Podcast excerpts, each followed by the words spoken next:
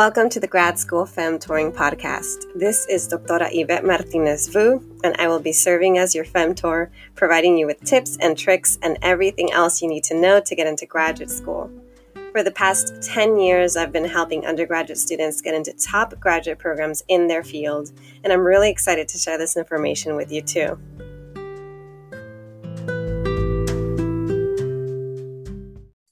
All right. Welcome, everyone. I am again excited to have another awesome speaker.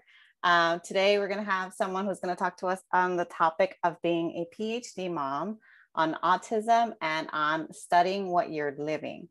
Our guest is Fernanda Castellon.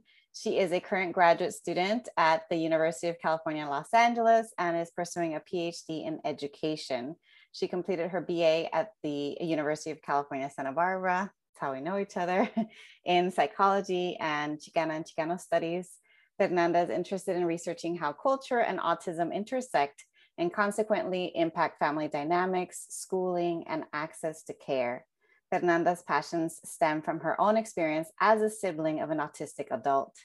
As a native Spanish speaker, Fernanda advocates and promotes for the implementation of cultural adaptations to recruitment and intervention protocols in order to promote the recruitment and retention of ethnic and racial, racially minority, or yeah, racial minority populations.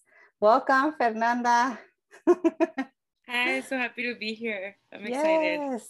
Um, so I'm going to start with just a question. I usually start folks, you know, with with a basic question about if you can share more about yourself, who you are, your background, your research interests, and essentially like what led you to pursuing grad school um, in your current department uh, at UCLA?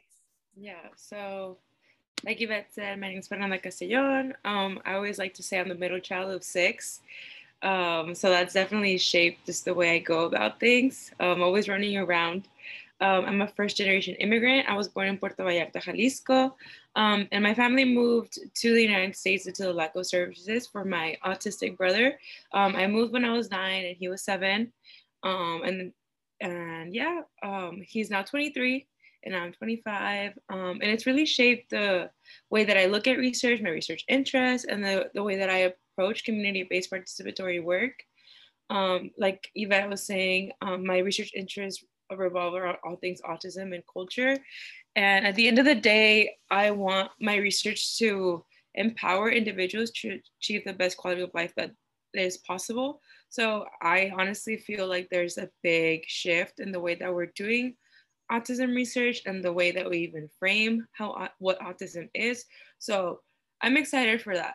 I think that a lot of change is coming and I want to be on the right side of that change. So yeah. Um, and the way that I went into grad school, um, I always knew what my parents never hid it from us that my brother was different or that he had a disability from a young age. So I always, I, my mom always tells me that when I was little, like I would walk around and people ask me like, what do you want to be when you're older? I'd be like, oh, I want to be a pediatrician specialist to kids with autism. And they'd be like, whoa, that's a lot.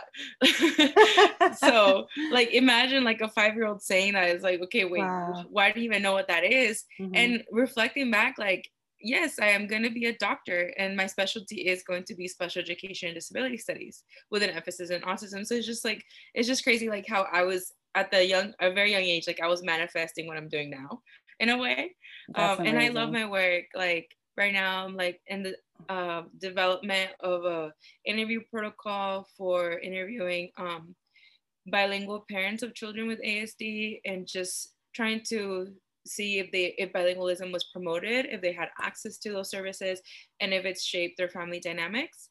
Um, and I just had a focus group last week with like moms trying to validate the questions I'm asking, and I just like I'm reminded like I love what I'm doing because wow. they were like so open to sharing. They're like these are awesome questions, like and sharing their experiences at the same time, even though I didn't ask them to answer the questions themselves, mm-hmm. but they mm-hmm. were just so eager to share. And it's just like, yes, like like I just love qualitative work because of that. Um, but then again, like for my master's thesis, I did a quantitative paper on looking at the um, rates of English proficiency among children who are both EL students and have ASD. So that work is also really passionate to me because it showed that kids who have that double identification are not likely to become English proficient and are not likely to be included in general education settings. Wow. So it's just like that, like I'm really into both types of methodologies. But again, it's like what approaches are we doing or what are we doing so that um, individuals have the best access to quality services and um, preparing them to have the best quality of life. You know, it's interesting because when I met you, you weren't a mom yet.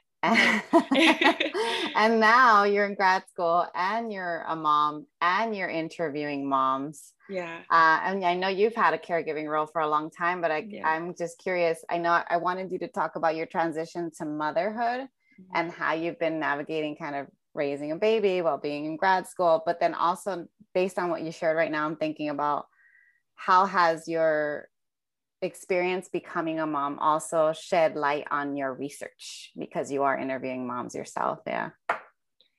I think being a mom has made me realize how much parents are willing to do for their kids. Especially like just thinking about another research interest of mine is like immigrant um immigrant parents of children with asd and it's like looking at like that immigrant experience is like really making it clear how much like parents are willing to do everything and anything for their kids, including moving a country. So like I don't know, like it's like that really sits with me and it's like really impactful. And I think to other people it's not. So I think maybe as a mom, it like really like it takes my breath away. Like yes. Like they're really lit like and one of my upcoming projects is going to be interview parents who cross the border from TJ to San Diego to bring their kids to special ed. So I, again, it's like documenting like parents are able to they're they're willing to do whatever. So thinking about that, like parents are willing to get up at three in the morning, make like wake up their kids by four or five to get to the border to get to school by seven and then go to a full-time job and then do it all over again eh, the next day. So like it's it, it makes me appreciate it's like i also want to i always try to validate parents it's like even though you didn't have the right resources mm-hmm. because a lot of the moms that i've interviewed so far are older their kids are adults they're in their mm. mid 20s early 30s and they're like well like they're by now they're uh, identified as also having intellectual disability they're like but if my son had had all these services at a younger age like the possibilities would have been endless and like you did what you could right so it's like yeah. uh, validating that they did what was available to them at that at the time and it's also you're doing everything you can for them now and i think that part of that is also letting them know that they're that their kids are adults and that mm-hmm. they're capable of being of being independent right. so i think that side is like a lot of tension because also as parents we want to protect but mm-hmm. it's also mm-hmm. like assume competence assume that they're able to do things. Yes. Yeah so i don't know i i think now that i'm a parent i'm able to explain to parents about assuming competence a little bit mm-hmm. more. So and i think sometimes that makes parents a little bit um uncomfortable because yeah. they're, they're so used to doing everything. Can you talk a little bit more about that about this idea of assumed competence? Because um, a lot of the listeners may not be aware, yeah. may not know much about uh, mm-hmm. autism, the autistic yeah. community, and also the um, assumed incompetence and the um, a lot of like the deficit based kind yeah. of ideas that get passed around. Yeah. Yeah. So with autism, obviously, even itself, the ASD, it's autism spectrum disorder. So just the word disorder is like something's wrong. So right away it's like, oh, the child's not able to do things. Like their child one could not be able to communicate, focus, speak, um, not able to make friends because of their autism. But so a lot of the times we use intervention to address those um, lack of abilities. But at the same time, as we're using like a, a hegemonic normative idea of what friendships look like, of what communication looks like. So assuming competence would be that like no your child can make friends yes. but maybe they need a little bit more support mm-hmm. finding common interests maybe we need to read a story before like how do we ask someone to play with us and then we are giving them the tools so that they're able to go out and be and have like an idea of what making a friend might look like so they're able to have those supports that we established in the in the playground by themselves and now we're we the more we expose them the more we um, go through that experience mm-hmm. with them, they'll be able to make friends more and more. So that's just like a small example. Yeah. Um, but yeah, like assuming, I guess, uh, assume competence is like assume that your child can and will do it. Maybe they'll need more supports mm-hmm. and they'll need more um supports learning and even achieving and even supports can be prompts supports can be visual schedules and we all use supports we yes. all have a google calendar well that's the thing autism yeah. is a spectrum exactly. like it's not just like oh high low it's like a whole and, yeah. and probably all of us are in some sort of as are in like you know we we all have different strengths and challenges and yeah. i i feel like that all the time because i too like my my child is autistic himself too and and I'm like, he's got these strengths that I'm like, I don't even have that. Yeah. I don't have and, yeah. and there's some things that I'm like, yeah, I need, I need help with my own, um, with my own, uh, what is, um, like regulating myself and my yeah. schedule and all that. So all the things that help him actually help me too. Yeah. Yeah. But at the same time, it's like even autistic individuals and self advocates emphasize that autism is a disability. Like even with like um, the really like I was saying, there's a big change with the way that we are framing autism, and that's uh, being like pushed forward by like the neurodiversity community, neurodiverse community. Like even then, they're like, yes, like even though like I don't need a lot of supports, I like autism is a disability. It affects the way that I interact mm-hmm. with my everyday, with the way that I interact with individuals, the way that I experience the world. Like I so at the end of the day, we do want to recognize that autism is a disability. Yes.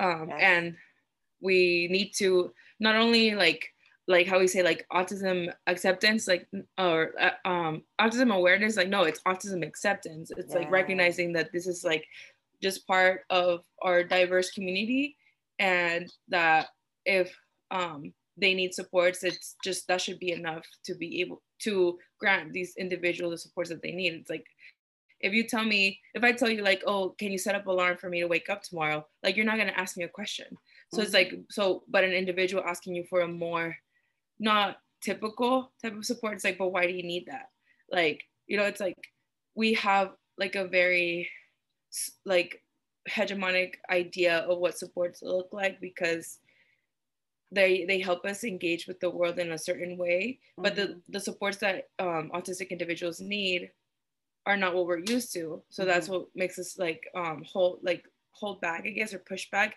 But I think that's changing, mm-hmm. especially now with working remotely. And a lot of people are happy about that. Like conferences, you were able to attend them remotely. I Something they've been denying. They've the denied that for mm-hmm. years.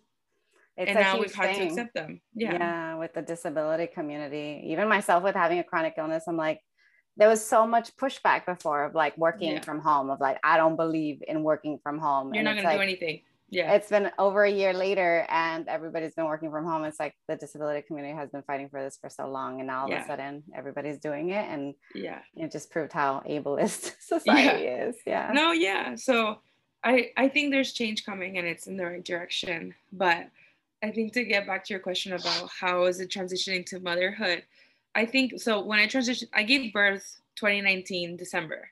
So yeah. like coronavirus was like in China, and like we didn't even think of it. I know. Yeah. Oh my gosh, it was December 2019. I thought it was earlier. No, it was like December. I gave birth December uh 17. Oh, oh, um, okay. December yeah. 17. Okay. Yes. Yeah, December 17, 2019. So then when we went to lockdown, my daughter was three months old. But even like wow. so I like you know like the mexican culture is like cuarentena you don't leave your house for 40 days yes um so like i mean i guess i was doing that but more because like we were like scared of like what was going on around the world um so i don't like i guess my introduction to motherhood wasn't what i was normal or expected um but at the same time i was like okay well this is perfect because then I just get to bond with my baby. Mm-hmm. But then like I also was like struggling with my identity as a student. I was like, well, um, all my cohort is submitting their second year projects and I haven't even started. So it's like I had a lot of like that guilt. It's like, well, I'm falling behind, I'm falling behind. So I was very ambitious of like trying to get back. So like I remember like my baby would fall asleep on my chest and I'd be reading. But then like mm. I had like a fog over my head yeah. and I, I'd have to reread everything. Like whenever I would write, I'm like, I can't form a coherent thought. Like it was just like really tough and I was like hard on myself and like I was like not recognizing that like my whole body was like going through a change themselves and like I was trying to just stick to the way things used to be. It's like no, I have mm-hmm. to find new ways to get things done and recognize that what's worked before might not work this time and that's okay and now i'm able to say that but before i'd be like no like i was so type a like i need a schedule and like the baby needs to sleep from eight to nine yeah. and if they don't that just like messes up my whole day like it's been a big a big transition that way because like i was so time oriented and it worked great yeah. in undergrad it worked great my first year of grad school. But when I wasn't in control of my time anymore, I think that was the hardest thing to accept. And now I'm able to be like, okay, I didn't read, that's fine. Like before I'd be like, no, I have a deadline. Like, and now I'm like, oh, I wasn't able to meet your deadline. Let's push it back. I'm like, okay. And it's just like, I guess being honest about what I could take on. Like, I think I was taking on way too much in the beginning. And now, like, I'm at a way better place and I'm able to take more on. And she's older. Like in the beginning, like I was breastfeeding and she wouldn't take a bottle. So like if I wasn't home, I would just think like she's not eating. And like I wouldn't even be able to focus mm. because I knew that. Like I knew I'm not home, she's not eating. Like, is she okay? Like, yeah. And then just when I was able to go back to classes and I would be like, okay, well, I want her to eat. So I'm not, I'm not gonna go to my office to take my class. I'll stay home. I would hear her crying in the next room, be like, no, what's going mm. on? Like, it was just like, I remember thinking, like, I can't win. so, so definitely, like, like I, it was like a clear, a very clear distinction between like breastfeeding and not breastfeeding anymore. Because when I stopped, when she was one and two weeks, um, like I felt like this, the, the fog like melt like I could think again. I'm not there yet. I, yet. looking forward to that. no, like it was, and I talked to a mentor from LMU. She was like, right, like your brain just works again. I was like, yes, it just started like, I was like, I can synthesize, I can write, like I can read once a paper. It was just like, it was like, I think back, I'm like, just, it just, it just proved to me like how much energy your body puts into feeding another human. So it's just yeah. like like I I you know and it shows you like that much how much more support we deserve as breastfeeding moms, as just parenting students in general.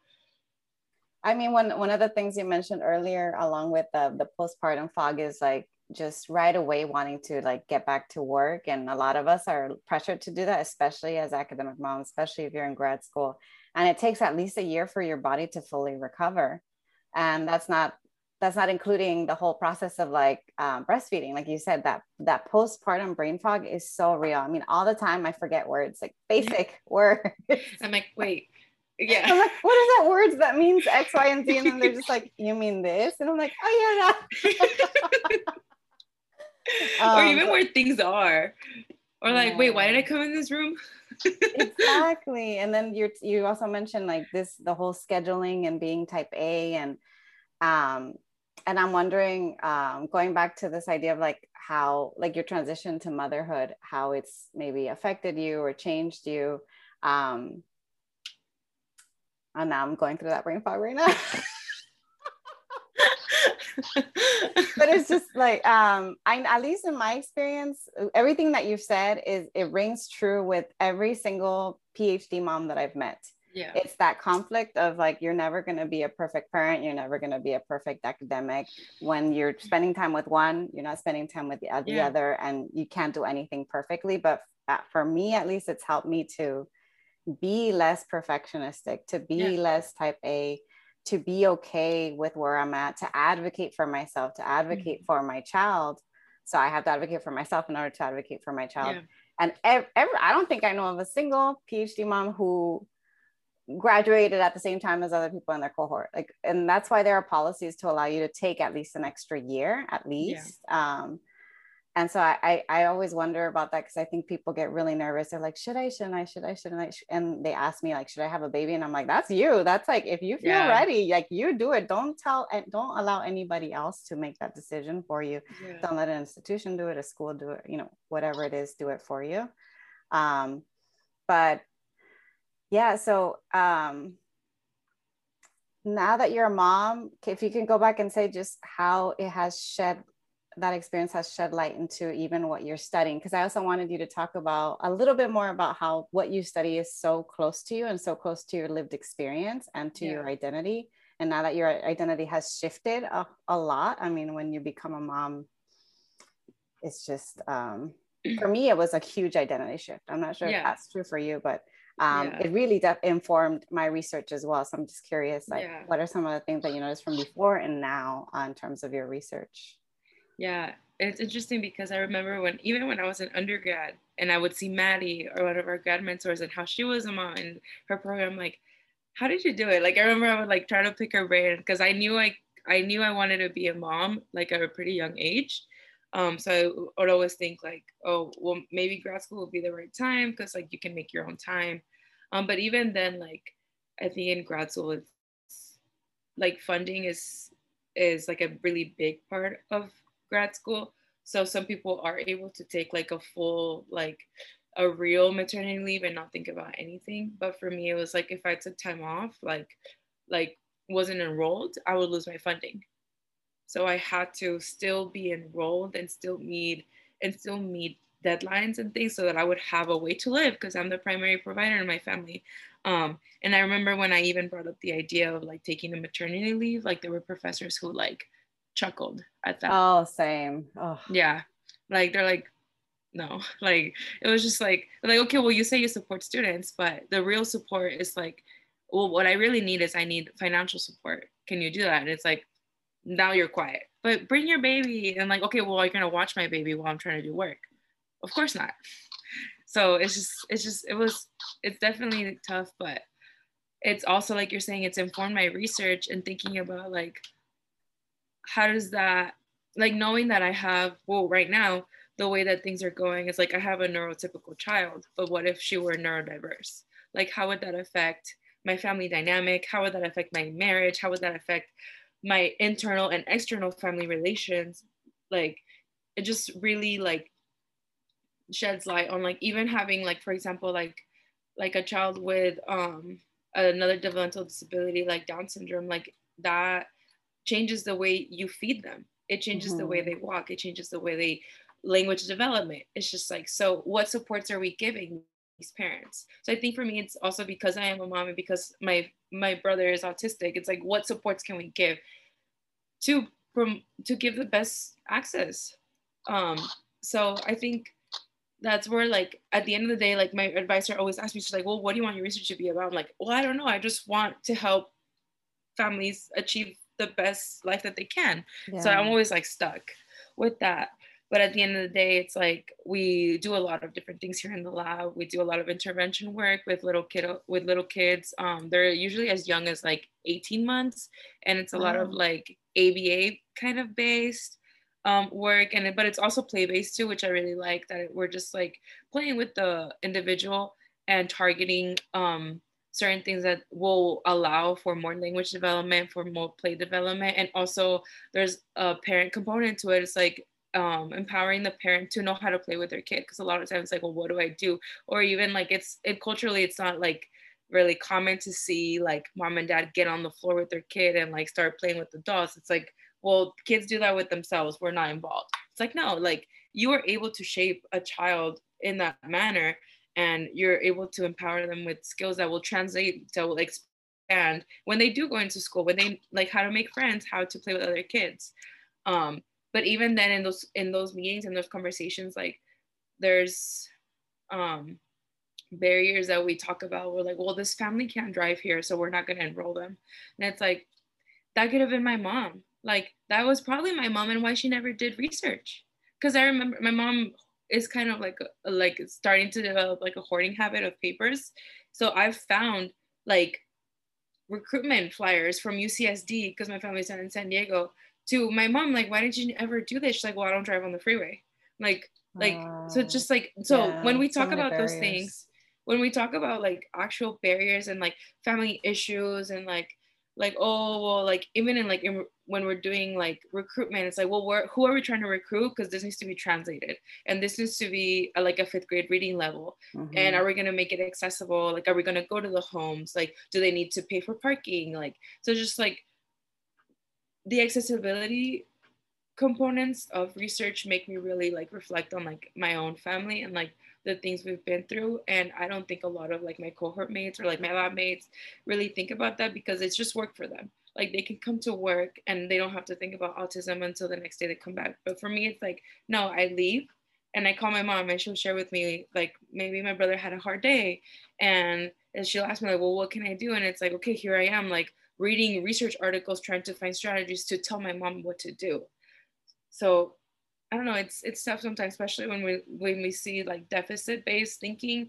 It's like, well, sorry, but there's nothing we can do. It's like, well, that could have been my mom and have no answers. And say, then why did we move to this country if there's no answers for, like, if you're just gonna say no, like, it's just, it's it's tough sometimes because I do take it personal. But then it's also on me, like my mental health and like, okay, I couldn't find, I couldn't we couldn't recruit this family this time but it's like no but now that i'm doing my own research like i'm making sure that i'm targeting the families that could probably not come to ucla and even like the work that i'm doing like on this on other like for my qualifying exams i'm analyzing different like all toddler intervention papers and seeing if they recruited families who are not english speaking and it's like also calling out researchers it's like why are you excluding families that don't speak English, are you only going to apply your intervention with English speaking families? Because that's who you're you're tailoring the intervention for. And that's not fair because that's only like what a third of the children in this country now. Like and literally and like I'm even coding to see their limitations was that they didn't include like diverse speakers and some don't even bring it up. But then it's like also like the the rebuttal is like, well, that wasn't our that wasn't our our a population that we were targeting. I'm like, okay, well then you're only looking to work with the kids who can come to the labs. You know, everything that you're um, mentioning right now just for, serves as another reminder of why, um, at least within the mainstream um, information about autism and autistic studies or studies on autistic individuals, it's very, it's prevalently like it's very white. You don't see a lot of studies on like POC um, but also, what I'm hearing from you is that, like, as you've been one uh, doing your research, then transitioning to your own experience of motherhood, and then continuing to do your work, it really is reinforcing your priorities. Like, you're like, okay, this is why I'm here. Yeah. But also, it's like you're willing to do the work of advocating so that you you make sure that people are becoming more culturally aware, so that you're making sure it's ironic too. You're like, you're trying to make sure that this work is accessible when what you're talking about is providing services to folks yeah. who need resources. So resources and accessibility should go hand in hand, shouldn't it? Yep. yep. Uh, but then also at the same time, I can imagine like what that extra that's an that's a burden. That's an added load on your hands. That's like an extra like mental load of constantly having to push back, constantly having to advocate, constantly having to be the squeaky wheel um, and then on top of that, you have your own family to worry about, and you have your own yeah. mom and your own brother. And you probably have added service requests because I, I don't think there are a lot of people who speak Spanish in your department. I don't think so. Or at least last time I, we checked in, I don't remember that being true. Yeah. Um, no. So yeah i mean what are you doing also i now i'm like to to take care of yourself or to yeah. make sure that you're surviving that you're thriving that you know one of the questions that someone asked on ig because i know some folks wanted to hear about what it's like being a parent in grad school they're like okay so how do you succeed? How do you excel? How do you thrive? There's a part yeah. of me that wants to kind of laugh at that because I'm like, ha ha ha, like wait till you're a parent. You know? You're like, you what is sleep? I mean? Like coffee here, please. exactly. like I don't even want to drink it. Just give me the caffeine. yeah. yeah. yeah. Um, I mean it is extra work, but it's like it brings like because obviously it's like, well, like when I say like, are we gonna translate this? I was like, well, yeah, translate it. I'm like, okay, I have to translate it, and then it's like I have to find volunteers a lot of the time to so for us to do like forward and backward translation. So it's like, I mean, it is extra work, but I mean, I I get like I find it worth it when we are able to recruit a family. And even like with the focus group that I did last week, it's like when parents are so thankful. And it's like, and it's like, okay, you're thankful to me, but I'm sorry this hasn't been done before. Like, I'm sorry that I had to be the first one, but I'm happy to. But it's like, and I always daydream like when I have my lab, I'm gonna do this. Like when I have my own projects. you're not you're not daydreaming, you're manifesting. yes. no, and like literally like me imagino like my lab. Like I want no computer chairs. Like I want like I want a couch. Like I want papel picado on the walls. I want music. Like I'm just like, oh, like I se pone la chinita just thinking about it. So like it reminds me like I love research, and before I'd be like, I want to teach, I want to be a CSU, and I'm like, wait, I do, maybe I do want to be like a R1, so I can research and I can do those things. I don't know, like I'm having a shift, but it's also like thinking about like being a mom. And it's like, well, will I, will it work? Will I have the schedule? Will I, will I have the time? And I think the best advice that is that I've taken and that I've read from some people is that treating your PhD like a job and really like having clear boundaries, but also being realistic about the deadlines you have. So it's like sometimes you go to sleep late, you have to go to sleep late, but then also it's like I don't work at night. Like 8 p.m. I'm done. Like I'm not like it. I know I have work. I, I'll always have work. I always have work. It's just about yep. choosing. You just choose when you do it. So then mm-hmm. that's when I guess it's like a work, like a job. So like me and my partner, my husband, we um we are really like on Sunday nights we sit down. It's like, what do you have to do this week? and it's like um we okay like oh well i'm going to the lab at this day this day like well i have something at two can you come back to watch sophia because we can't afford daycare mm-hmm. um and so we just make it work that way i'm like okay maybe i'll have a short day and then i'll compensate those hours i'll mm-hmm. compensate those hours in another way. Um so definitely make it work that way. Este i lost my train of thought. Sorry. It's um, okay but you were just saying like having clear boundaries yeah. checking yes. in with your husband um, yeah. which is funny because um, that's a whole other episode topic yeah. about like having partners. having a partner yeah and how to navigate For that because i was like oh you have one of those meetings i have meetings check-in meetings with my husband yeah all the time too same we we have the baby here like i've yes. got my kid homeschooling i've got my baby like i'm in the other room anytime i have a meet like right now i'm like anytime i have a meeting I, I tell him like, hey, just heads up, I have a meeting, just so that way, like if the baby's like yelling, crying, that way, you know, he can take a walk with her outside, mm-hmm. just something to calm her yeah. down. And it's being real. Mm-hmm. So literally, we have a Google Calendar and we have like a week cal- calendar, like right next to the door. It's like, well, you didn't tell me. It's on there. It's on the calendar. If you check your phone, it's there. Yeah. I mean, same. we we give each other grace, but it's also like you know things have to get done and he's just got a new job so it's also like prom- like supporting each other in our dreams, but then also trying to do the best to make it work. And um, I think another piece of advice would be like, it's not about work life balance, it's about harmony. Yes. Like harmony in your life. And I got this from Dr. Marisela Becerra, who is on Instagram as Academic Mami. And she always talks about this. Like sometimes work comes first, sometimes family comes first. And I'm like, I need to like glue this mm-hmm. wherever I can see it to like remind me. Cause I mean, I do feel mom guilt. It's like, yeah. I only see my like sometimes like this morning I saw my daughter for 30 minutes and I'm just gonna put her to sleep tonight and that's all I got to see her today because I have a lot of work. Mm-hmm. But it's also like my work brings me joy. Yeah. So even she talks about like mom joy, like yeah. I love the work that I do and it it like makes me happy and I like I even when I'm writing like I like just go like I get like like how people get runners high, I get writers high. Like I just mm-hmm. write so fast and it's like I get in like I get emotional about the things that I write about or the things that I'm studying or reading a paper. Um, so it's also like I want her to be able to see that like her mom had a dream and she went for it.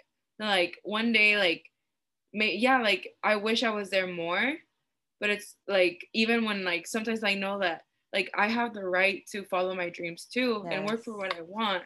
And like that brings me mom joy. Um, just thinking about like the antithesis of like mom guilt. Why should we feel mom guilt? Why should I feel guilty for going to school? Mm-hmm. You know, it's like it, it is tough, but you're able.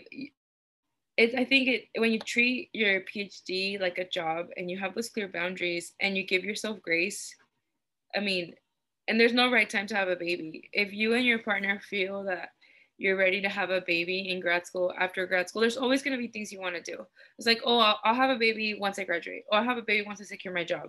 Or i'll have a baby once i have tenure. Like there's always going to be an uh, if but when this like so and it, you just adjust. I think you adjust like and it's a learning curve. At first it's like super tough because how you were saying it's an identity shift. You're letting go a lot of the things you were able to do before but you're also gaining a lot of things and i think that's the sad part that people don't talk about talk about like what you gain from yeah. being a parent what you like i never knew it's, a, it's gonna sound super cheesy like i never knew i could love something so much like, i'm laughing like, because it's cheesy but true yeah like i like I hold my daughter sometimes like when I'm like I'm at school all day and I'm just like I just want to smell her. Like I'm literally running up the stairs to make sure I can put her to sleep.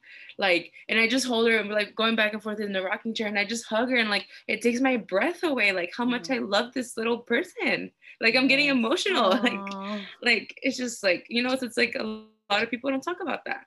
Like they're like oh we'll get ready to not sleep. And it's like why are you so annoying? Like no like like oh, like like even when I would do her laundry, I'm like, this smells like her.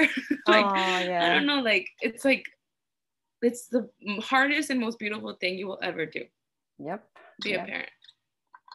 I mean, for me, it's like um, with having a baby the second time around, I've experienced so much joy this time around, and it, it just puts everything into perspective. It's like at the end of the day, if there's something that's going on at work, I'm like, it's okay, like that can wait. You know, I've got this time with my daughter yeah. um, and it's really given me that like that silver lining of like yeah the pandemic was completely awful but then for in other ways it was a silver lining in other yeah. ways it, it allowed me time to to to spend more time with my daughter yeah um here. and same uh, with you like you mentioned the harmonizing earlier i use that term harmony as well or sometimes i'll say like I like to just kind of ride the waves. Like yeah. there are there's that wave of like, okay, things are gonna get busy and intense at work and I'm not going to be able to hang out with my daughter as much. But then there are going to be lulls, and then that's when I can spend more time with her. And then there are times that they conflict, and you have to just kind of reprioritize. And um, I feel like I've learned so many skills just from being being a mom. Like, yeah, I'm way more organized. I'm very way more efficient with my time. Like even like you mentioned Maddie earlier, um, she's one of the grad mentor or was because she graduated now is off doing amazing things and has a great job and everything. But um, I'm like, she was just so great and efficient and just on top of things. So people are always surprised. They're like, la, la, la, la. like they, they, they have these misconceptions. You know, I've had people doubt me because yeah. of finding out that, that I'm a mom and, and I'm the opposite. I actually, I'm like, if this person's a parent, they probably know how to do a bunch of things. Yeah. oh yeah. I can trust them. Like, yeah, for sure. Yeah, I've had that. It's like, you know, like you don't get offered some things to like be on certain projects because like, oh, she's not gonna have time. Like, oh, she's not gonna be able to do it. And you know, it's it's it's discouraging, but it's also yeah. like, watch me. yes, yes. Exactly, exactly. Just wait. Just wait. And I had that attitude and and I I got like I just applied like for two grants and I got them. And I'm like, okay, well, like, now I gotta do it because I did it out of spite a little bit. Mm-hmm. But and I'm like, okay, well, motivation, here we go. I mean, I got the most fellowships out of anyone in my department right out of like being post like weeks postpartum. Like postpartum, yeah. I had just had a baby and then I applied to a bunch of fellowships and I got the most out of anyone in my department. If I was questioned, because I was like also, you know, not, you know, I, I took like a year or two more than everybody else in my cohort to graduate and so people did have their doubts and i definitely proved them wrong so yeah. um yeah being a mom for me has been very empowering and i've noticed yeah. that has been true for a lot of us we're we're actually getting ready to or we should get ready to wrap up um and i i i'm kind of like wondering like what else you might want to share to anyone about everything when it comes to being first gen, being a first time mom, being a grad student. I mean, you're in your what year are you in right now? I'm ending my third. Isn't that oh crazy? my gosh. Okay, so Yeah. you're right in the middle of it. Yeah. in the And I- of it. Yeah. So and like you're saying, like my cohort, they just did they all did their qualifying exams and I pushed it and that was fine. Like I did too. Yeah. at first it was like I kind of felt like um like guilty about it, but now I'm like, I'm so happy I did. Like you're like you don't approve? Okay, I, I'm doing it. Mhm. and like you're saying like you have fellowships so i think being a grad student and having funding like my own funding and fellowships has allowed me to be like well this is my own timeline Yes. and if you're if you don't approve it that's you muy tu pedo my family would say um yeah um I so- actually like read up the policy when I was a grad student just to make sure. So that way, whenever I say something, I could back it up with the Yeah. policy and be like, oh, you want to like take away my funding? You want to kick me? Because I heard these horror stories of Yeah. other parents who had had these threats made to them. yeah So that way I could always have my like my rebuttal and be like, oh, you want to do that? Well, here it is in the policy. And I to this day I still do that where like if anything comes up, I back it up with like yeah data, policy Yeah. information. Just you to have to because Have to- folks, you never know how many people are going to discriminate against you. I've even had folks who consider themselves allies, folks who themselves self identify as like either parents or as women of color or as first gen who have given me pushback for being a parent. And it sucks. Um, but yeah you got to do what you got to do. That's why you are, you know, that much more empowered now because you, yeah yeah, you, you, you're learning all of these skills along the way. Yeah. and i mean i think of like a advice that i would give like a first gen because i think that's like like it's very like very distinct like my my process like through grad school is like first gen like first year i was just first gen. So it was like navigating like the hidden curriculum of like academia and it's like how to like like the standard of work from like from undergrad to grad school obviously is very different and like the way you the way classes are set up is very different. So it's more of like you read a paper and you just discuss it. So it's like for me like it was really hard for me to read like really like like stoic papers it's like this is so dry like i can't even understand it. So like the first thing i did it was based off advice from you it was like i set up like reading groups with my friends like i found friends and we were like okay which which article do you want to read this week? Like okay and then i would we would all like write a summary and we'd have those notes when we would have class. So like that was really helpful especially with like saving time. Um it was really really helpful. And i think going even going back to like finding your friends finding people that you connect with and being able to tell who is being fake in a way like people are just being nice and reading the microaggressions reading the room Mhm. like i think figuring out who you can and can't trust. Kind of reminds me of that conversation that I had with Sirenia about yeah ethical chisme. It's like, yeah who can you trust, who can't you trust, and then just Yeah. building community around the folks you can trust. and how you were saying like you get a feeling like i feel a vibe people give you Mhm. vibes like like their auras you they vibrate differently it's like you i can like you know like you you can feel when someone's being genuine or when Yeah. someone just like wants to know like well what funding did you get it's like why do you care okay, Yeah. that's a little bit invasive. Like, that's yeah a- exactly so it's like being and, and I, I guess even being selfish with your time and energy mm-hmm. that's a, that's an advice I would give, say like, being intentional yes with your time. even that even that exactly and like you know like for the people that you do identify as like people who are going to support you like set up like like we were saying like reading groups writing groups like homework time groups. Like i remember with patricia martin we would set up like a one hour one time at the library to just do work. Yeah. yeah like we would go to the library and just like us four because we took qualitative studies together we would just go in there and like work on our stuff before we had class or something.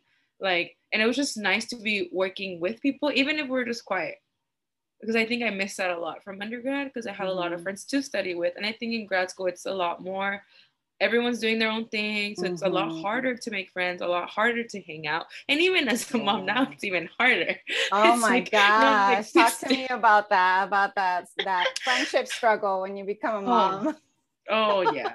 Oh. I'm lucky I- if I even get to see my friends like once a year in person. exactly, or even talking to them, or even have anything in common. Know. So, you know, and it's like how do you not let that get to you too? I think in the beginning that was hard for me too. Because it's like all my friends are like mid 20s still. They're all partying. and It's like, well, I'm gonna go pump. yeah. That hasn't changed. Oh my god. I'm laughing because I'm like, I'm like in my I guess early 30s. And yeah. I still have that struggle like yeah. my child-free friends going out and drinking. And yeah. I'm like, I I need I also need to pump. I'm probably yeah. gonna pump up for this. yes.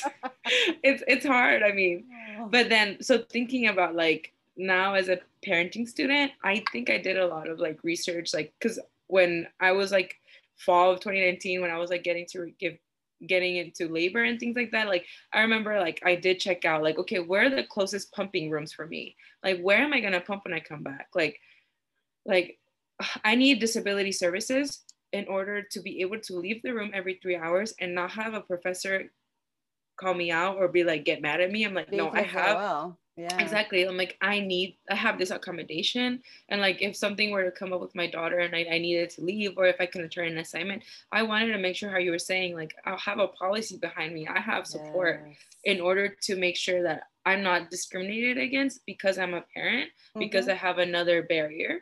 So I made sure I have that. Like, I, I was registered with disability services. I did my research. I'm like, okay, where's the closest pump room? Like, where am I going to keep my milk? Like, like do i have all the parts like all the prep that I did before? Like i had i bought a pumping backpack that had like a computer sleeve mm-hmm. like so like how did i prep myself to think like i'm gonna come back and how am i gonna make things work? Like i got on the ucla um wait list for daycare. I'm like i'm still on that wait list it's she's one and a half. Like it's never gonna happen. Telling you it took my son what two two and a half years for him to get off that list? I'm sorry and even then that, it's yeah. so expensive. So it's like oh yeah even if we get on like am i going to pay for it? I don't know. She's an early he- she's an early head start. Home base so when she turns two she can go to center based and mm-hmm. it's free. And it's eight to three. Like you know it's like that's my it might it's a little further yeah. but it's free. So it's like no and like unfortunately like that's just that's a whole problem, Funding. not just in the yeah. u- university level, but that's like a, on a national level. Yeah. The problem of child childcare here, and yeah, child care should be a right. You know, everybody should have access to it. Shouldn't be just those who are who Wealthy. have that kind of um, yeah class privilege. Yeah. Yep, for sure. So I think those would be definitely like advice that I would give like then parenting parents like set up as much as you can set up your environment for success but then at mm-hmm. the same mm-hmm. time it's like know that success might look different right? Mm-hmm. It's like even like the days where like I didn't get that much work done because I had to pump every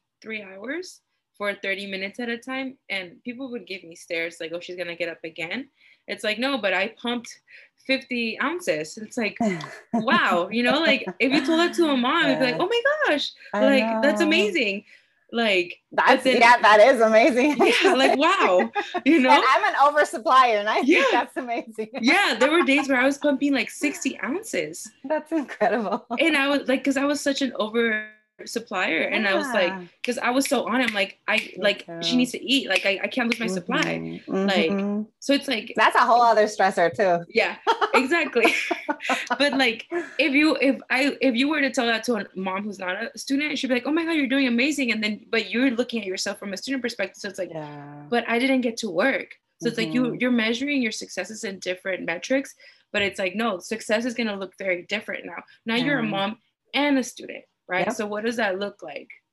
It is your own timeline. Yes. Like give yourself grace, harmony over work. There's no such thing as balance. Yeah. No. And like feeding your feeding yourself too.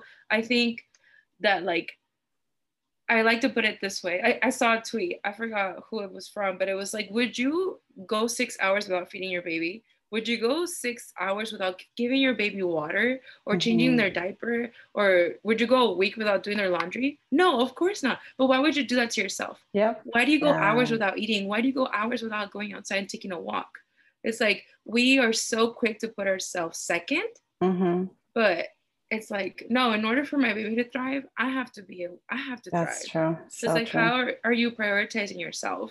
Mm-hmm right? And it's like that might look different every time and it might change. You might not be able to like like it might give you anxiety to think of self-care. It's like no my time is for this. Like no i can't i like you cognitively can't make those distinctions but real like even just reading those words i think might start to cause like a, a change in your mindset and then later be like you know what? My self-care act of the day was this. Even as little as like i filed my nails mm-hmm. you know? Mm-hmm. like okay tomorrow or i drink two of my water bottles today like wow you know little wins yeah. like celebrate the little wins it's like you know like i'm gonna meal prep so I make sure I have three meals tomorrow because if yeah. not, I'll just have one and a and a protein shake. You know, like mm-hmm.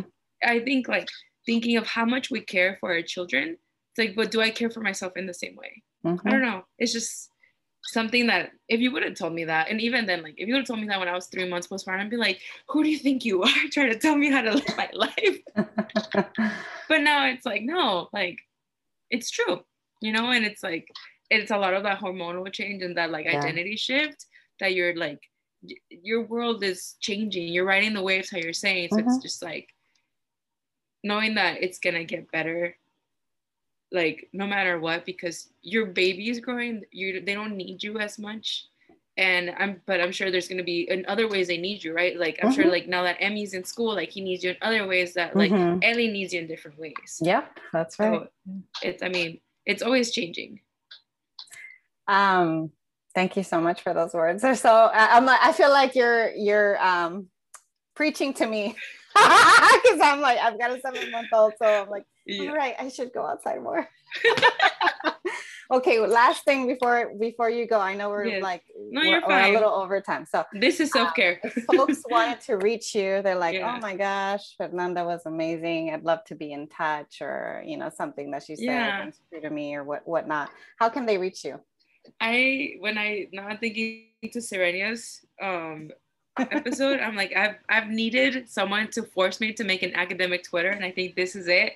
So I will share with you my academic Twitter once I make it. But okay. my Instagram um is let me I always forget my username.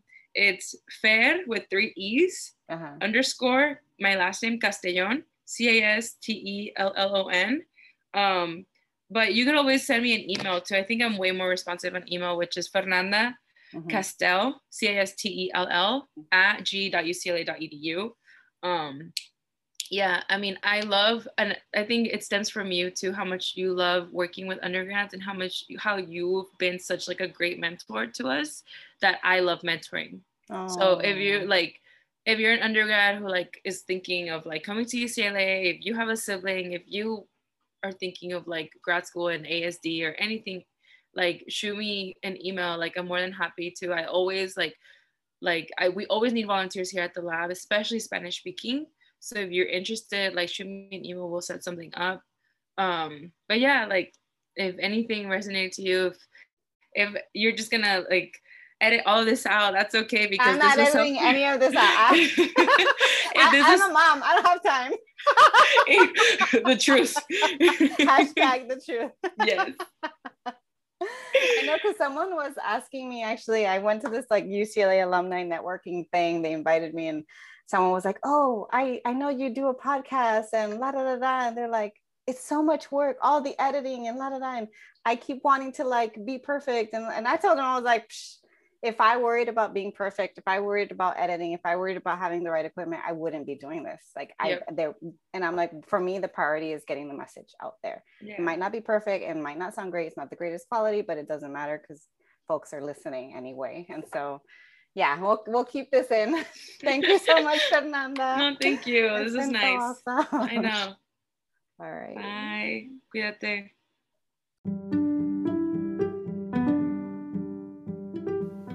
Thanks so much for joining me in the Grad School Femtoring podcast. If you liked what you heard, please rate this podcast on iTunes, Spotify, or anywhere you tune in. You can also support the podcast by donating to my Patreon page, Anchor page, or Venmo account, which is at Grad School Femtoring. If you have questions or episode topics, you can contact me by sending me a DM on Instagram sending me an email to gradschoolfemtoring at gmail.com, sending me a voice message on Anchor, or sending me a message via my personal website at yvettemartinezvu.com. Until next time.